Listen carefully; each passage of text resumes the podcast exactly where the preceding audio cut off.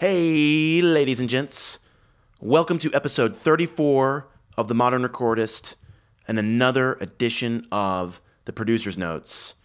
This is the podcast where we talk all about designing and living your life as an extraordinary artistic visionary, discussing inspiring and creative ideas around making music and art that creates an impact in the world. On this podcast, we sit down with musicians, songwriters, artists, producers, and all manner of artistic visionaries to learn exactly what we have to do and who we have to be to create meaning and live out our artistic visions.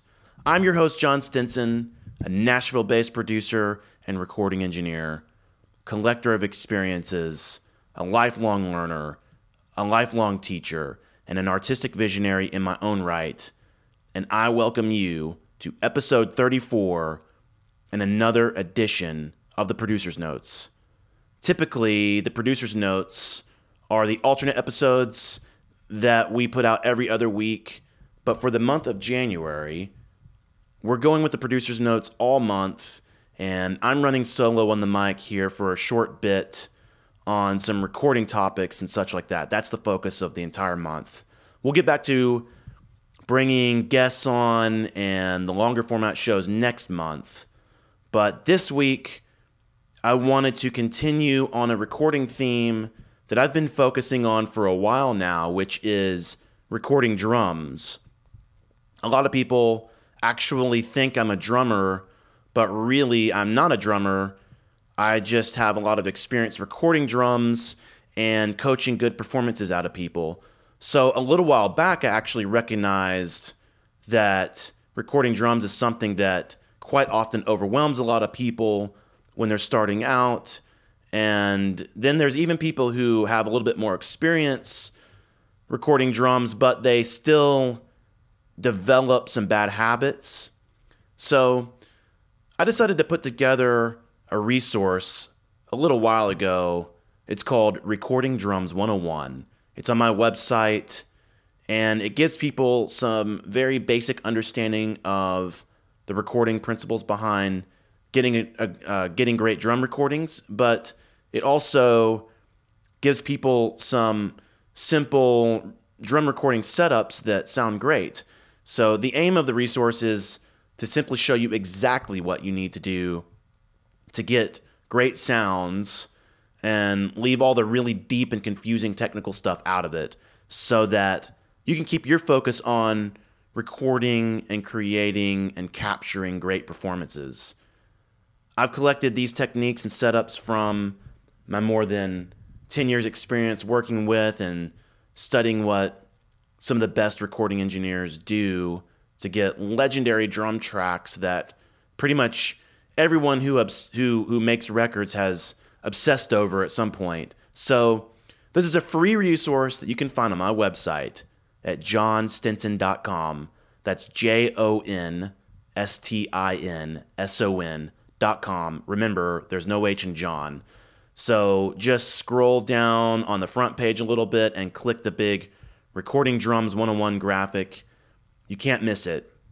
So, for this edition of the producer's notes, I wanted to feature one of the drum setups out of my Recording Drums 101 resource, which is the Brendan O'Brien two mic setup. If you don't know who Brendan O'Brien is, he's a pretty legit producer and engineer who's done records with people like Pearl Jam, Soundgarden, Red Hot Chili Peppers, and tons of other people.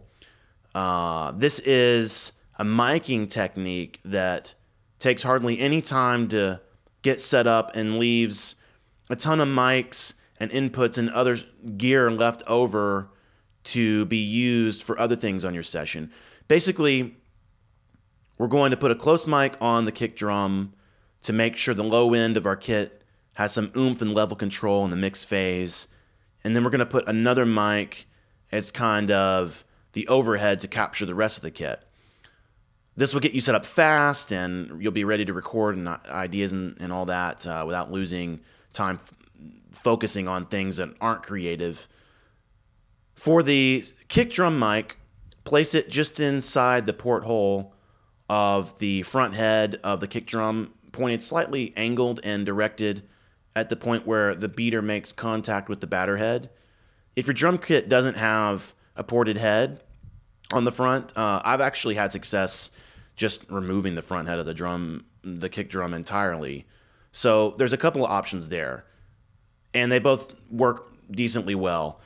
Uh, the next thing is to position the second mic about five feet high and three feet or so directly out in front of the kit, uh, kind of where the lead singer might stand when performing at a small club. I, I a lot of times will, you know, it's maybe it's like head height, as tall as you are on the on the uh, mic stand, maybe a little bit taller, but something like that, about as tall as as you are. Five, I'd say five feet, so maybe maybe slightly shorter than you, but uh, you know, and then kind of angled a little bit towards the maybe snare drum, kind of like focusing down, angled just ever so slightly at the snare drum. You don't want it to be the pickup pattern of the mic to be like parallel with the floor, and you also don't want the mic to be sort of facing uh, perpendicular, I guess,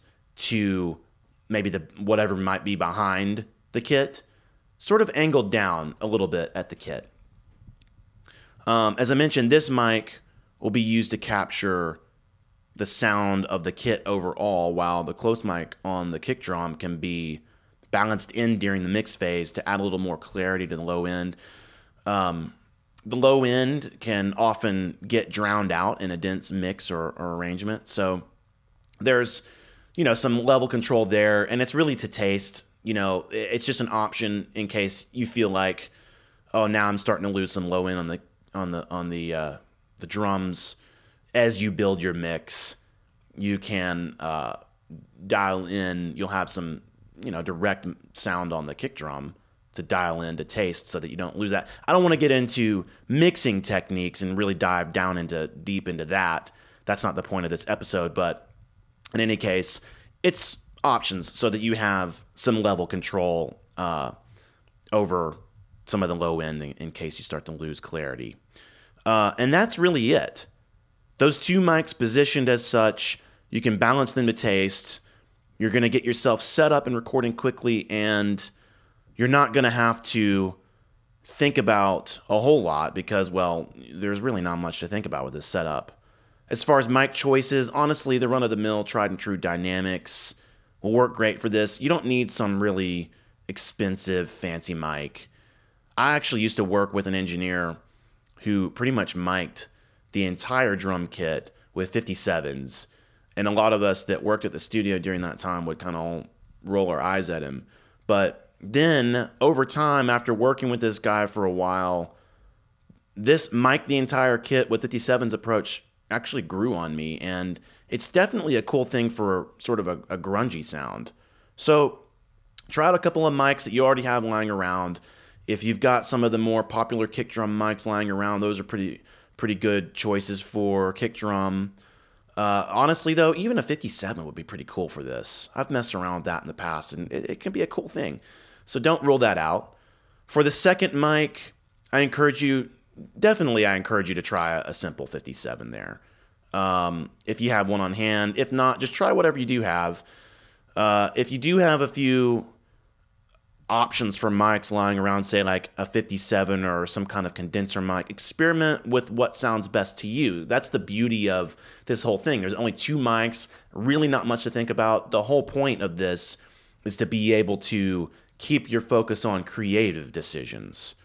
Uh, and that's really the most important thing to keep in mind is creative process as you record. You want to make sure you get your ideas recorded and stay in the creative zone and avoid getting bogged down with a million options and endless decision making rabbit holes that crop up during the recording process. The most important ingredient to making a record that sounds great is to get your ideas recorded and maximize your creative flow. Everything else is secondary. So try this Brendan O'Brien two mic drum setup next time you record. I think you would really like it.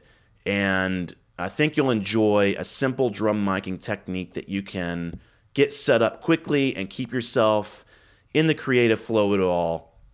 If you want to see some pictures of this particular setup, along with some with with one audio example of what it sounds like, go to my resource Recording Drums 101 on my website at jonstinson.com. I've also got a few other drum miking setup tutorials there, uh, as well as some other supporting articles with info on how to create great recordings. While there, if uh, you want to make sure you get tons more articles and tutorials on recording and mixing and songwriting and creativity, make sure that you sign up to my email list using the form you will find on the Recording Drums 101 resource page. Just go to jonstinson.com, scroll down a little bit on the front page, and click on the Recording Drums 101 graphic. Okay, that's it for this week. Make sure you get subscribed and stay subscribed to the Modern Recordist. There's two very easy ways to do that. The first is to jump on my email list, just like I mentioned above. You can also get subscribed on iTunes. Go to iTunes, search for the Modern Recordist, and click the subscribe button. While there, make sure you leave a rating and review as well.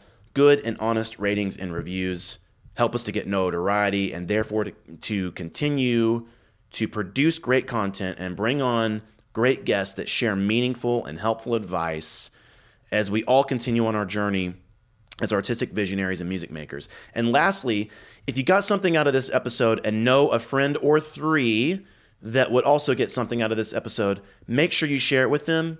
Go ahead and drop a link in an email or text message or tweet or Facebook post and let your friends know how much you're getting out of the Modern Recordist.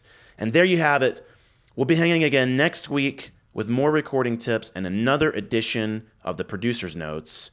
And in the meantime, go live your life of an extraordinary artistic visionary and create something impactful in the world.